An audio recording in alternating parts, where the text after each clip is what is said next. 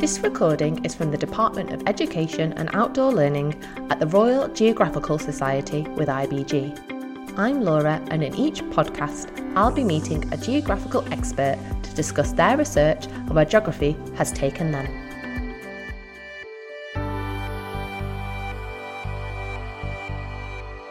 Each year, on the 8th of March, International Women's Day is celebrated around the globe.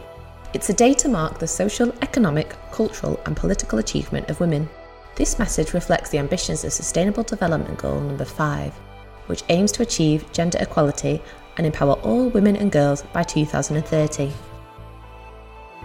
Geographers are interested in what space and place mean to people, and feminist geographers have shown that space and place are gendered, which often renders certain people feeling out of place. Historically, women have not always achieved equal access to space, and on International Women's Day, we celebrate the ongoing achievements and challenges faced around the world in a bid for equality. On today's podcast, I am meeting with Dr. Sarah L. Evans from the Royal Geographical Society with IBG, whose PhD research at the University of the West of England investigated women's expeditionary work at the RGS between 1913 and 1970. We'll be discussing why it is so important to document women's histories and, of course, their geographies. So, we may take for granted now the role of the exceptional women that bring geography to the classroom, our teachers, our lecturers, and explorers, but that's not always been the case, has it? Why is this? So, I think uh, in terms of thinking about this, um, it's worth looking back over the history of kind of geography as a discipline, um, of the RGS, the Royal Geographical Society, as an institution. So, as you probably, as our listeners probably know, um, the RGS is founded in 1830 and the kind of the big thing that it's about is about the promotion of geographical science, the advancement of geography. Um, and then over the course of the 19th century, you have geography kind of coming into being as a, as a discipline, um, whether that's in the universities and the establishment of geography departments in the late 19th and early 20th century in the universities, um, or as kind of a, a subject that's studied in its own right at schools and in lots of other kind of professional areas as well. But going all the way back to kind of 1830 and over that kind of long period through to kind of the mid to late 20th century, I think it's that women are not being recognised as geographers. Because we're talking about a very different world a very different society uh, with very different norms. I mean, obviously in recent weeks we've been hearing a lot about the centenary of some women being awarded the right to vote in 1918 um, and so the fact that for a large part of kind of geography's first century that women did not have the right to vote. They didn't have the right to participate in public political life um, um, with the same degree. There also were limits on women's ability to own property. That married women couldn't um, own their own property under the Married Women's Property Act in 1870 and 1882. So we're looking at a very, very different context in which, as well as kind of what we might now think of as kind of implicit barriers to women taking part in particular activities, so kind of like bias in society, um, unconscious bias, all these kind of things, there were formal institutional bars and barriers to women being able to take part in a lot of activities and a lot of public life and being able to take part in the workplace. Now, of course, that's also never been the case for working class women. Working class women have always been part of kind of public life in terms of going out to work in different spaces. But for a lot of women, there are these formal institutional barriers. Women simply did not have the same access to opportunities as their male counterparts, colleagues, friends, husbands um, through a large part of this period. Um, so, as you say, there are so many wonderful women working in geography today. I mean, there always have been going right back through this period that I'm talking about in terms of the 19th and 20th century. Um, but there were definitely barriers in their way that their male counterparts did not have.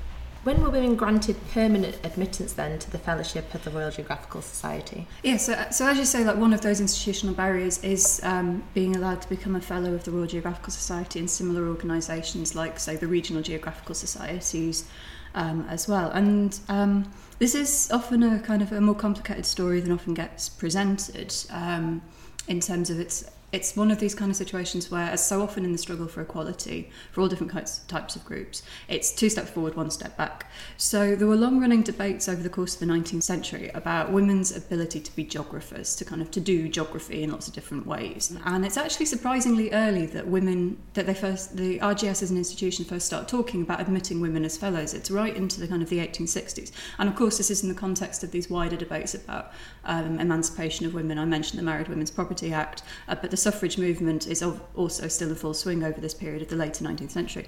So it's a long running debate within the society, it's long part of a much longer running debate um, in society, UK society more broadly, and of course in other countries as well. And it's important to recognise that during this period, women were doing geography. You had women who were travelling and exploring, and a good example from the later 19th century um, is Isabella Bird, who's important within these debates and within this history.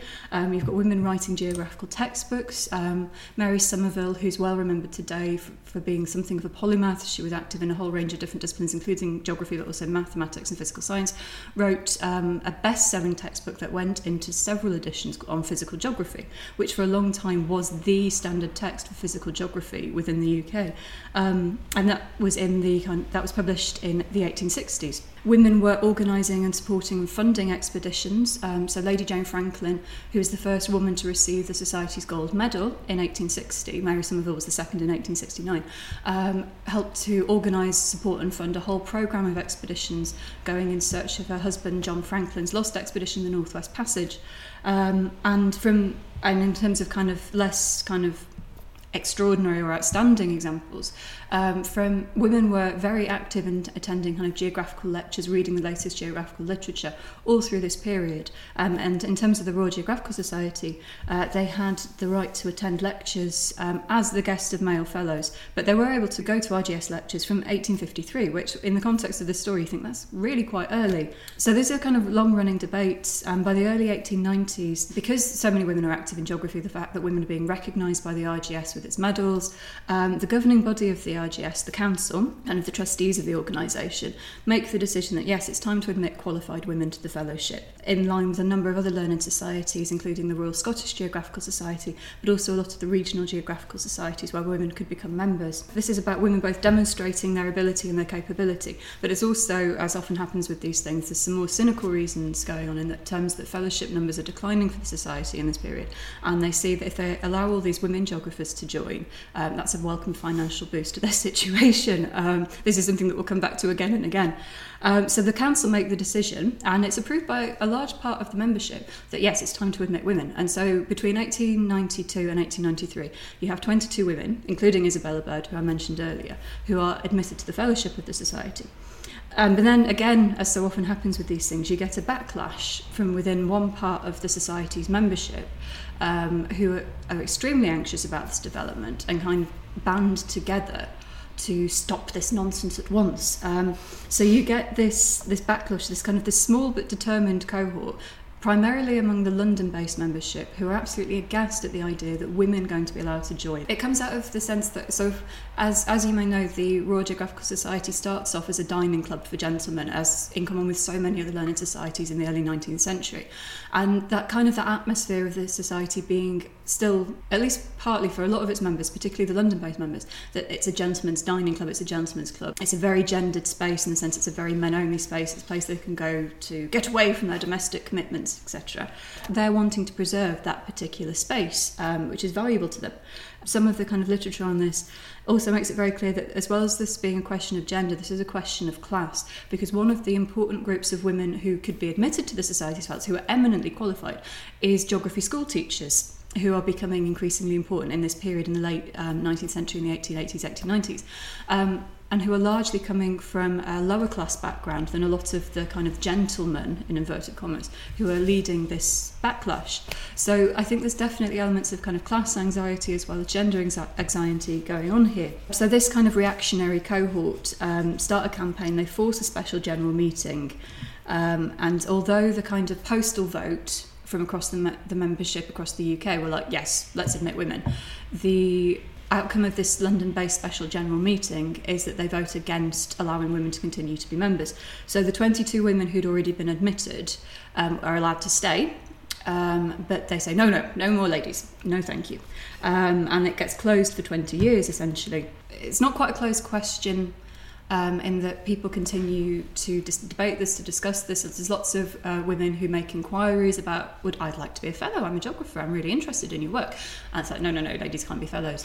Um, and it's not till 1913 um, that they make the decision. The council again acts unilaterally in terms of right, it's, it's, it's time to recognise the women, it's time to admit women as fellows again. And interestingly, this is being led in 1913 by Lord Curzon, who's the president at the time, um, who had been one of the strongest opponents of women being allowed to join the society 20 years earlier. Again, this is for a number of reasons in terms of lots of women have been proving their geographical credentials. Um, they've been lecturing to the society, they've been publishing in its journals, they've been being awarded its medals, um, they've been demonstrating their expertise.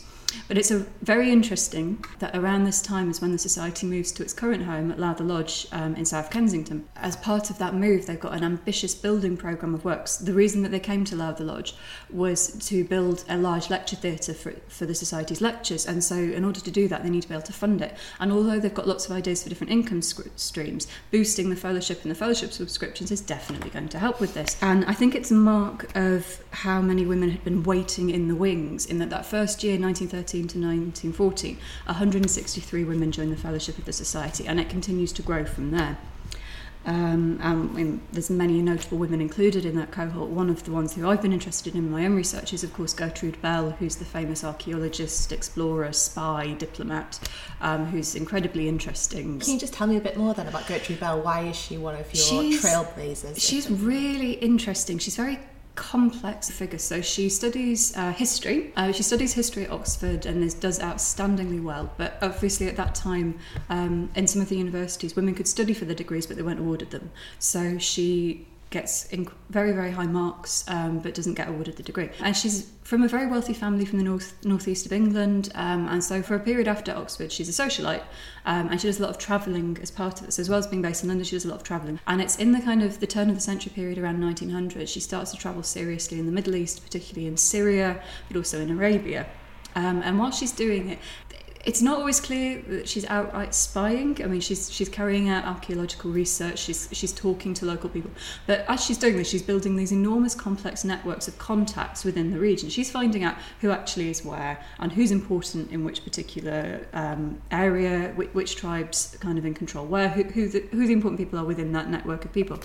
And so when you get the outbreak of the First World War in 1914, um, and as people probably know, one of the kind of the big forgotten theatres of that war is in the Middle East and in terms of the war with the Ottoman Empire um, and that part of the First World War, um, she becomes very important because of that network of contacts and because of that very detailed local knowledge that she's gained over years of expeditions and travel. And so, th- I mean, that's a couple of years after she's been admitted to the Society as a fellow um, and she's been awarded the Gill Memorial Prize um, in recognition amongst many other achievements. Um, so she's very renowned as in terms of her study of languages, um, her archaeological knowledge, but her political expertise as well. And so she becomes the only woman political officer in the kind of Middle Eastern campaign um, in 1916. And she's stationed in Basra and takes an important part in the kind of the war effort in the Middle East, but particularly Iraq and Baghdad and Basra. But she becomes particularly significant after this war work in the post-war period, when of course you get the um, the Paris Peace Conference and the discussion of what's going to happen to these countries which were part of the Ottoman Empire, which but which are being carved up by the European colonial powers, particularly Britain and France.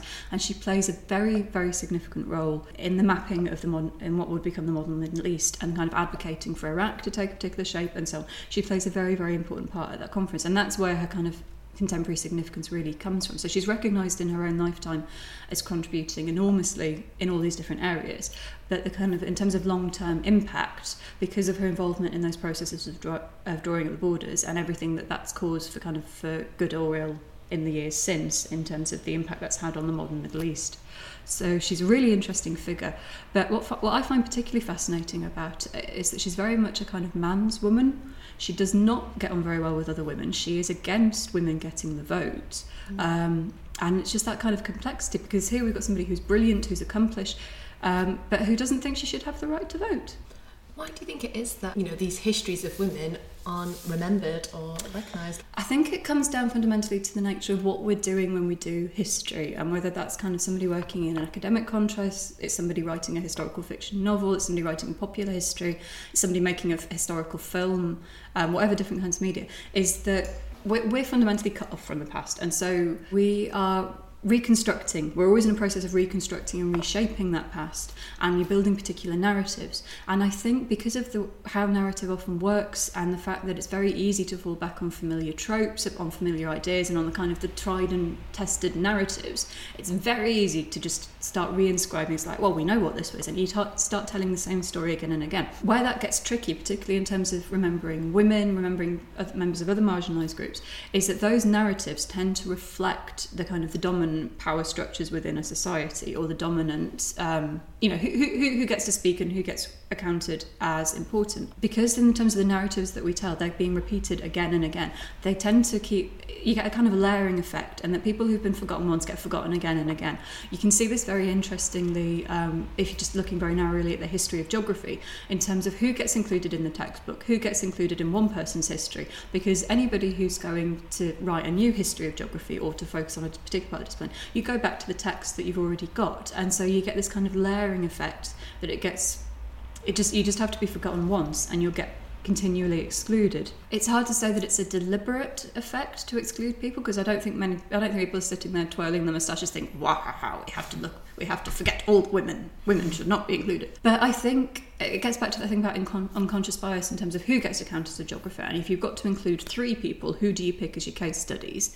Um, and it just kind of reinforces itself again and again. There's a really fantastic book um, from the early 1980s by somebody called Joanna Russ, who was a science fiction writer, feminist, academic, um, called How to Suppress Women's Writing. It's a delightfully provocative title, but it's she's all about how each generation of feminists kind of rediscovers these women anew. I mean, if you go back to kind of the 60s and the 70s and kind of second wave feminism, you'll find all this work on these women travellers, and they were really well known. Lots of them were very well known at the time.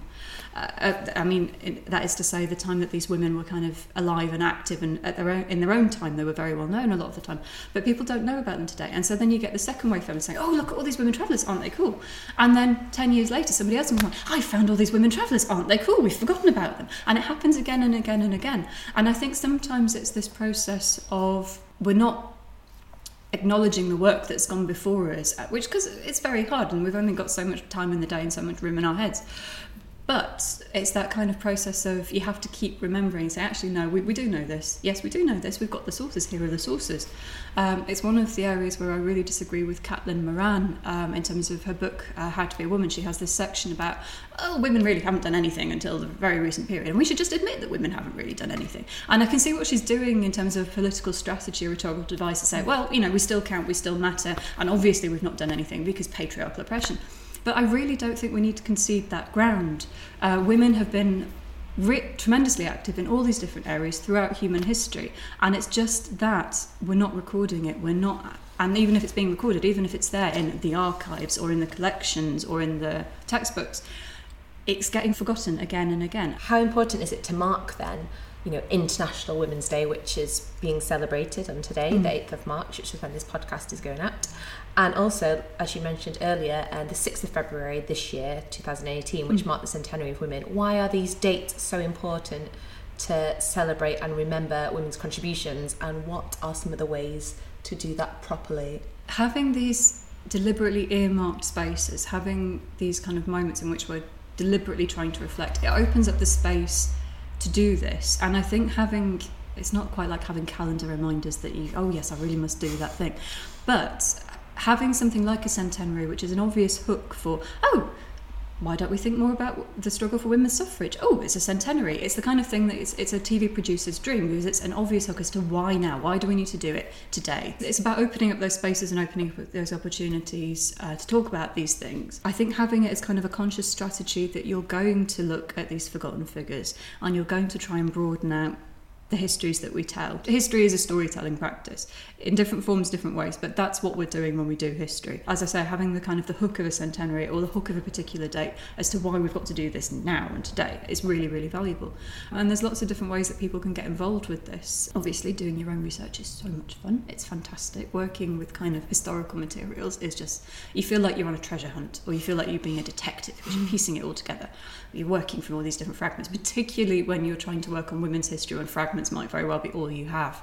Um, so, like, if I was looking to find out which expeditions had women on, sometimes it'd be really obvious. It's like Gertrude Bell is going on a journey to this, and she would like some support for this, please. Okay, great. We've obviously got a woman involved there. But other expeditions would be like, you'll go through reams and reams of minutes in terms of such and such person is putting together a project to go to Greenland and is really excited about this project going to Greenland, and we're going to learn some instruments. We're doing this, we're doing that, and then you look at the there's kind of a one line say, oh yes, and you know his wife is a member of the team, and you think well, why didn't you say so? So you've mentioned there about when you're trying to di- not discover women in the archives, but trace their histories mm. in the archives. It's very much, oh well, such and such's wife was on the team, etc., mm. etc.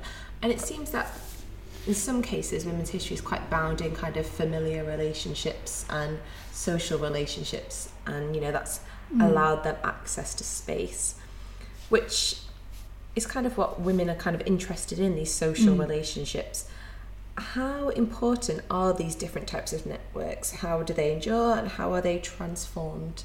I think they're incredibly important, particularly when you've got institutional barriers. So, I mean, if we go back to kind of the fellowship thing, so the, the fellowship of the Royal Geographical Society, in terms of what that could actually get you, and in terms of why 1913 was so important as kind of a watershed moment for geography that society is recognising women's achievement. I mean, it's, it's tremendous symbolic importance um, that women say, yes, women can be geographers, um, because if if you say, oh, that woman's a geographer, maybe I could be a geographer too. Um, but in terms of what that got you, it meant that um, you could borrow books from the Society's library. It meant that you could come to lectures without having to be invited by a male fellow. Um, it meant that you could kind of uh, get involved with some of the things the society offered, like its surveying training, which is incredibly important if you're wanting to go do field work or go on an expedition. It, and it's particularly important um, in the context of 1913, 1914, when, of course, the suffrage movement is at its height, um, because women who were not fellows or guests of fellows or otherwise known to the society weren't allowed in the building because they were worried about militant suffragette activity thinking about kind of the significance of that. So th- these are all the things that previously women couldn't have because they were institutionally barred from doing it. So obviously they, they as everybody does, you, you, you work around it. You find the way to be able to do what you want to do, regardless of whether you've got the di- direct access yourself. And so, what's really striking is that they work with their male colleagues, they work with their male family members, their male friends who get them access. So, um, for example, Isabella Bird, um, one of her male colleagues, would borrow books on her behalf to lend them to her because she couldn't do so in her own right. Um, and this is something that really strikingly continues past 1913 when women get the Writer fellowship. Um, they continue to work with their male colleagues and their male family members. And so these kind of these social networks, so some of them are professional working relationships, some of them are more social networks, as you say. Um, and it's really important. I mean, also, if you kind of step, take a step back and look at this, it's really important for everybody's kind of academic work or everybody's professional work to have these networks and these these kind of collegial networks. But it's really striking that in the early 20th century, a lot of the women who I looked at who went on expeditions were doing so as part of a team that included some of their male family members, whether that was their husband or whether it was their brother or even sometimes their father. So those kind of familial networks are incredibly important when you've still got a, lo- a lack of opportunities, some of the kind of professional opportunities and you've got institutional barriers going on. Um, and I think there's some really nice examples, um, certainly from some of the women I looked at, where women, are, as well as working kind of with male colleagues um, and male family members, where women are explicitly working with their female peers. So a really nice example of that is Gertrude Caton Thompson. There are so many Gertrudes in this period, and in my studies, it's, it's just ridiculous. They're all called Gertrude. But so she was an archaeologist um, who's primarily active in the 20s and 30s in terms of her fieldwork. She's very important in terms of a lot of the work that she does in North Africa um, and in the Middle East. Um, and she has a very deliberate policy of working with other women and supporting other women and mentoring other women. And for her, I mean, she's very different to Gertrude Bell in this regard, in that she's very much interested in women's rights and women's suffrage. She marches um, for women's suffrage um, in the kind of 1910s when she was a bit younger. Um, and so she's she works and collaborates with lots of colleagues, whether those are kind of what we might call peers, people like Elinor Gardner or Dorothea Bates, who were also active archaeologists or geologists in this period. But she also mentors younger women. She's very important in terms of mentoring Mary Leakey, who of course went on to be a very important paleontologist, but also Kathleen Kenyon. So you get these kind of these networks, um, some of which are a little bit about circumventing the system, but some of them it's just they, they like working with each other and it's you know it's your professional networks become very important to you and that's where something again the kind of the more formal ways of getting around these networks. So you have things like the women college, women's colleges at say Oxbridge or Bedford College. So uh, Gertrude Caton Thompson is affiliated with Newnham College at Cambridge, which of course is, was then a women-only college, still is today. And so they have these kind of formal female networks as well as these more informal ones where it's just kind of partnerships that develop organically over time it gets tricky in terms of as we're moving forward into the present about whether these institutions and these networks are still formally needed. In some ways they are, some ways they aren't. Um, but certainly the more informal networks is something that remains hugely important, I think, for women today in terms of working with each other um, and your male colleagues and building kind of supportive relationships with them obviously remains incredibly important as well. I think what you've described here is how all of these relationships are important because they um, not allow women access to space, but facilitate their yes. access to space.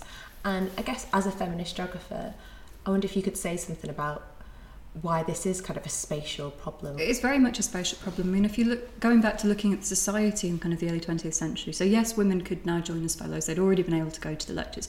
It is fundamentally about different spaces within the society and within the very building at different times.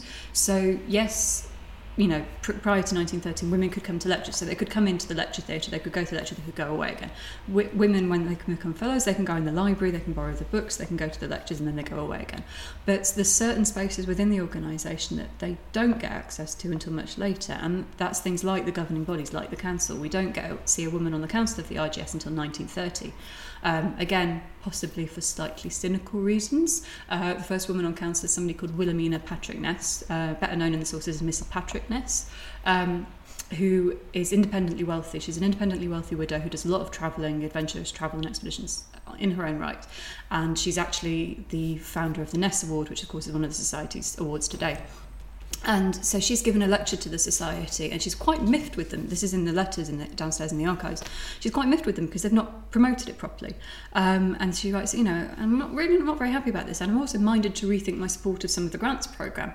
And then the sources go silent, and next thing you know, she's on the council, um, and you just think, hmm. Interesting. So, when you visit the society, you can see how the building itself can be read in terms of its history, but also in terms of how spaces are coded in particular mm. ways. And there's been kind of very recent intervention into this. So I wonder if you could tell me a little bit about the portraits that were added to the stone staircase in 2013. Sure. So, of course, 2013 centenary of 1913 it's centenaries again as providing these really important moments for reflecting on these things but also as, as you say for kind of intervening um, in these stories. Um, so as part of the centenary celebrations for the admission of women um, there was the 100 plus programme of events which was carried out by what was then the women in geography study group one of the research groups of the RGS which is now the gender and feminist geographies research group which was a whole programme of events um, at the 2013 annual conference but also in lots of other areas. And one of the initiatives of that group, of which both you and I were members, um, was to put uh, to try and address a bit of the kind of the, the visual representation within the society. Because I think as well especially if you're coming to the society as kind of a young geographer um, and you're thinking oh is geography for me it helps to see people like you reflected in the history of geography that's being told on the walls of this building if the, society is a really important institution for geography and so if you're not seeing yourself represented here in the kind of the stories that we tell on the walls of this building um, it's, it's, it doesn't help in terms of encouraging and inspiring the next generation of geographers which is a really important thing to do. So, as part of the 100 plus celebrations, both in terms which were about looking back on the last century of women's geographical work and all of women's geographical achievement, but also looking forward to the next 100 years and beyond of women's geographical work, which is going to be awesome. Um, we put together a series of portraits which are now in, in a, frame on the stone staircase as you go up to the members' room the society, which was about recognising a lot of the female firsts in terms of women women gaining access to these spaces, both within the society um, but within geography more broadly. So, looking at Jane Franklin as the first woman to, to receive a medal from the RGS, looking at Isabella Bird as one of that cohort of first female fellows back in the 1890s, looking at the first women to edit each of the Society's journals um, in terms of Linda McDowell, Alison Blunt, and Rita Gardner, recognising Rita Gardner as the first female director of the Society, Judith Rees as the first president um, of the combined RGS IBG, Alice Garnett as the first president of the IBG, um, the Institute of British Geographers. Um, uh, previously, um, looking at recognising Eva Taylor as the first woman to become a professor of geography in the United Kingdom back in the early 20th century. So it's about making these women and their stories very visible and making them kind of part of the, the fabric of the building. And, and it's also about more accurately representing what that history was um, in terms of yes the women were involved the women were here all along um, and they you know they've been playing an important part not just in recent years, but all the way back through the history of this organisation. If you had to choose three influential female geographers that you'd like to celebrate that have helped you as a feminist geographer, as a as an important geographer of the discipline, who would those three women be? Oh, there's so many to choose from, and so this is just going to be. This is going to inevitably have lots of omissions because there, I think there are hundreds of women who have been influential on me personally in terms of my geographical research and kind of practice as a geographer. But just to kind of pick on three who I think have been particularly important to me in terms of that research, I'm, I'm going to say Gertrude Caton Thompson as being a tremendously interesting figure. Uh, she's not as well known as some of the contemporaries like Gertrude Bell or Freya Stark within with whom, incidentally, she had a very fractious relationship on a disastrous expedition in the 1930s. They fell out big time um, and didn't speak to each other for 50 years. She's really interesting because she's so accomplished and because, you know, she's influential within archaeology and geography, but also because of that deliberate choice she makes to support other women and to work with other women, while still building very cordial working relationships with her male colleagues, particularly Arthur Hinks, who was the secretary of the society at that time, so the equivalent of director today. I think probably my PhD supervisor, Avril Maddrell, whose work on kind of women's past geographical work has been tremendously influential within the history of geography and really important in terms of recognising a lot a, lot of my kind of like practice as a historical geographer in terms of how I think about history comes from Avril's work. Um, and she was more importantly, kind of more personally speaking, she was a tremendously supportive mentor and colleague and friend. And that's really important, I think, in terms of your geographical work. So, number three is again going back to my own research is somebody called Phyllis Wager, who is not a particularly influential figure within the history of geography, um, but who I find very interesting um, and in terms of kind of again speaking about these kind of these excavating these forgotten traces and about telling these stories because as well as te- as kind of recovering the kind of the iconic women who were important and who had massive impact I think it's also about recovering a lot of this um, the kind of the term in the literature is the smaller stories which are also important in terms of how geography actually happened and who's actually been doing geography. It's it's it's great to talk about the icons and the really important people, but it's also important to talk about the people who are less important, but nonetheless were doing geography in lots of really interesting ways. They may not have had a massive impact on the discipline, but they are really interesting. So that's somebody called Phyllis Wager, um, who was I mentioned about the the expedition to Greenland was oh and so and so's wife is coming along. So that, that Phyllis Wager was that example in terms of an expedition to Greenland in 1935, um, on which she was a member of the expedition team alongside her husband, um, her brother and sister-in-law, and some other colleagues of theirs. So there were four women. In this is in terms of the kind of European, the Western, uh, the British part of the team.